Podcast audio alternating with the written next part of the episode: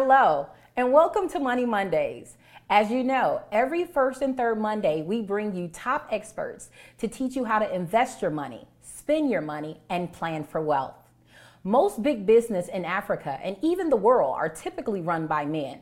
However, on today's segment, we are privileged to have Mrs. Ibukun Awosika, all the way from Nigeria. She's a businesswoman, founder and CEO of the Chair Center Group. She is currently the chairman of the First Bank of Nigeria, the biggest bank and most valuable banking brand. She also serves on the board of directors. She is the first woman to hold this position in over 120 years of trading.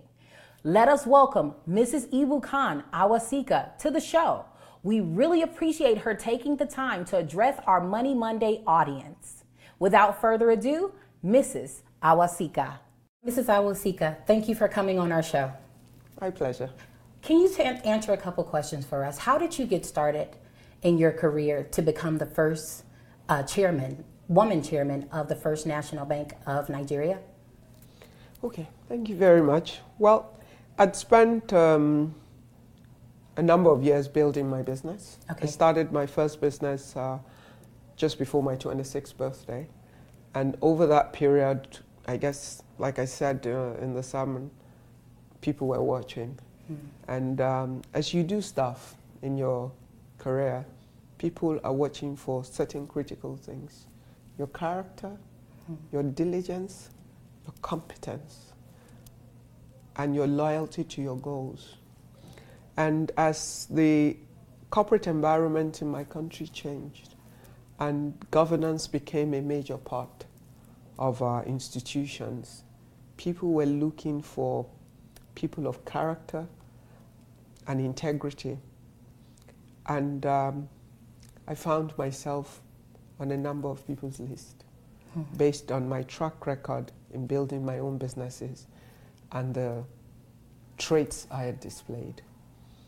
And the other thing is, you get the opportunity by the invitation, but you move forward by your performance, which means when you get your first seat at the table, how do you handle it? Yes.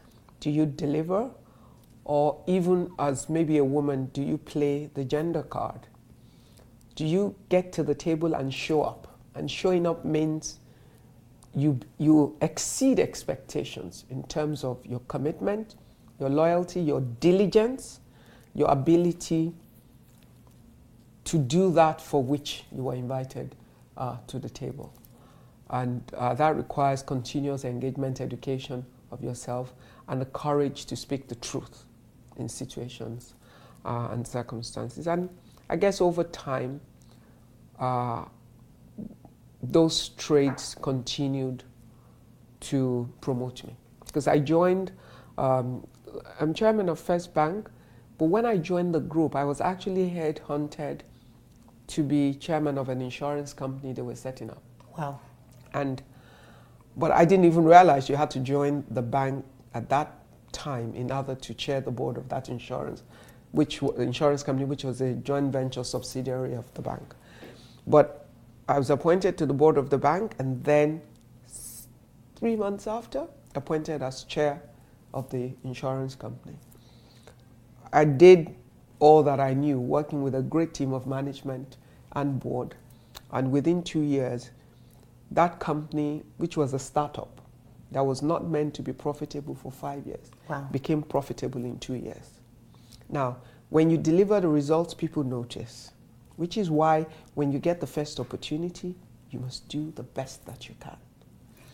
And shortly after, I was moved from there to become chair of the investment bank of the group. And for three years, I worked in that investment banking group of, of, of the entire the holding company. And we bought uh, a discount house, which I was asked to double chair.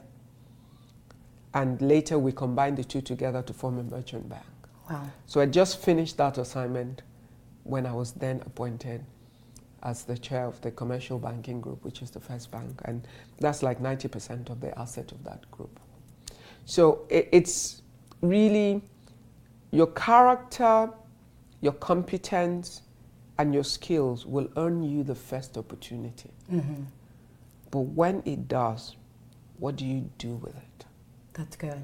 Do you get there and sit back? Or do you get there and get comfortable? Do you get there and just fit in with the crowd? Mm-hmm. Or do you dare to stand for whatever it is that you believe to be right and also show up by being diligent at your work? Yes. Because if you're a child of God, you're an ambassador of Christ. And the way you do whatever you do will speak to how people will perceive or judge children of God in anywhere that you go. And no matter what is at risk, you must fight to protect your integrity. And you must also pray to always have the courage to speak the truth in those kind of places. Awesome. And you know, I think some may think of you as just a banker.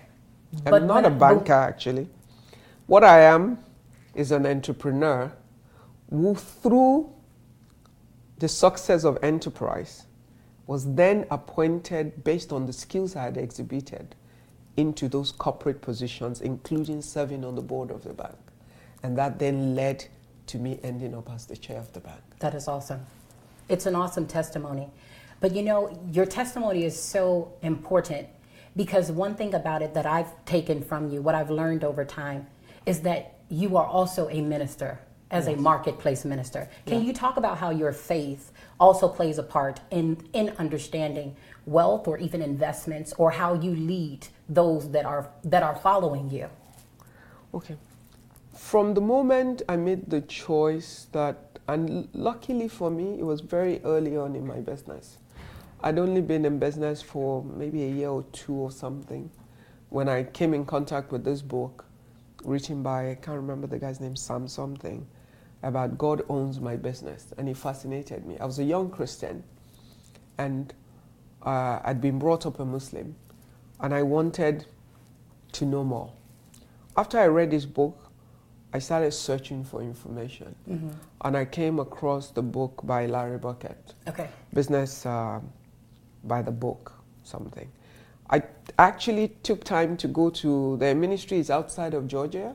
Okay. Uh, they, it's in Georgia, outside of Atlanta somewhere. Can't remember the name, specific name of the town now. I actually got them to come to Nigeria. And Wow. We ran sessions to train Christians about being about building Christian businesses, you know. And then I started teaching business ministry in church, in our church. I was head of business fellowship, and we used to discuss a number of the principles in Larry Burkett's book. But I then decided that I was going to build my business on that template of the word. And that, it's a tough thing in the kind of world that we live. But one thing I've come to learn is God is always true hmm. and He's always right. And His word, whilst it might not be convenient, time will always prove it to be perfect Yes. and right.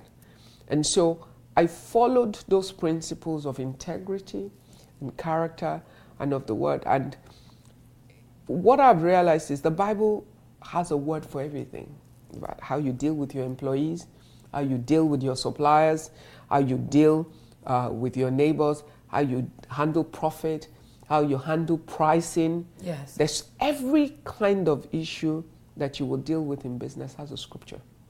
That's part of what I learned. And I'd made that choice to build according to the biblical pattern. It was tough. There were days where you like, gosh. I mean, there's times when I remember that my staff would ask me, look, are we making money with all of these things you're making us doing? And it seemed like I was slower than my peers, mm-hmm. or that I wasn't making as much as I could have if I chose to do things another way. But you know what I learned? God owes no man. That's true. God will test and prove you because really He's looking for treasurers for the kingdom. He's looking for men and women that He can trust, and by trusting them, He can therefore entrust the kingdom, the wealth of the kingdom, into their hands.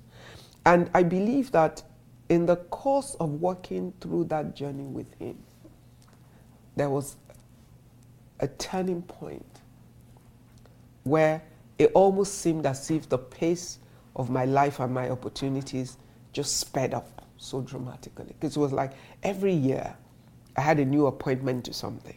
There was a new testimony, there was a new opportunity.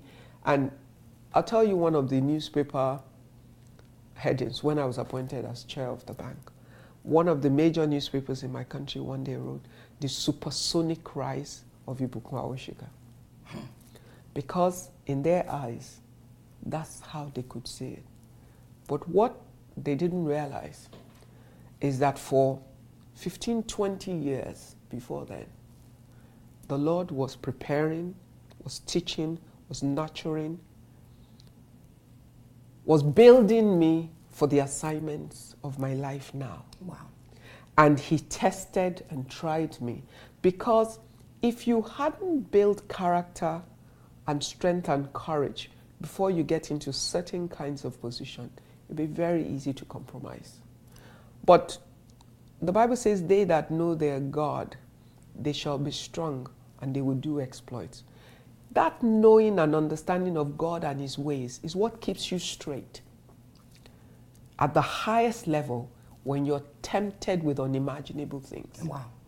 And that's what makes you remember that I'm, I do not sit here of myself, but I sit here of God and I represent His kingdom. Yes. And therefore, I will not do certain things. I will keep to the truth of the word, which is why I said on the pulpit everything, every time you get to a crossroad, you will remember the litmus test. And what is your litmus test? Is to test that crossroad and that issue against the Word of God. And how does it line up? Because every time you make a choice, you know, the day you give your life to Christ, you already chose Christ. In choosing Christ, you chose all the instructions of the Bible on that day. And every time you get to a crossroad, you actually don't have a fresh choice to make. You just need to reaffirm that choice you made the first time. Yes. But the situation always presents as if you have a new choice to make between saying yes or no. So it's either you're saying yes to the Word of God or no to the Word of God. Always. And the litmus test is always Am I choosing the Word? Am I choosing God? Am I making a decision against God and against the Word? Once you make it that simple, it becomes easier for you to stand. And you know, for those of our viewers who are tuning in and they really the focus is on money, would you say that money makes you wealthy? Hmm. You know, in the context of the general world, when a man is rich, so to speak, he's considered wealthy. But a man who lacks good health, who lacks peace of mind, yes, who lacks um, joy, maybe because his home, his children, and so many factors in his life. I know people who are worth so much who have committed suicide. Mm-hmm. So, really, money is a tool. It's useful for many things, but there are also many things that money cannot provide for you. Yes. You can't. I know really wealthy people that have died of illnesses, they had no, because there's no medical healing mm-hmm. available now and they do not understand the healing in Christ. Mm-hmm. So it, it's it depends on who you are, mm-hmm. where you are, and your understanding of what is important. Money is part of wealth, mm-hmm. but money isn't wealth all by itself. May I ask you one more question?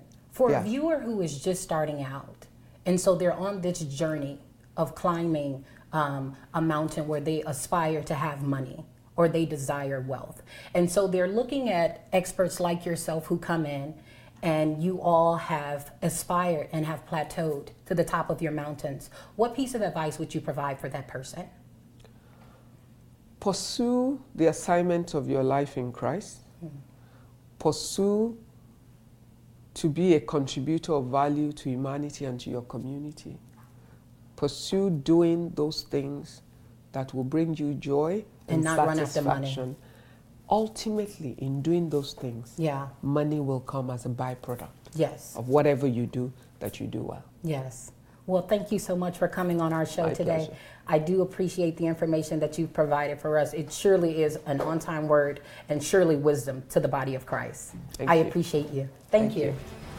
Thank you for tuning in to our Money Monday segment Remember, every first and third Monday, we'll have different money experts who'll come in with expertise in banking, money, wealth management, and even investing.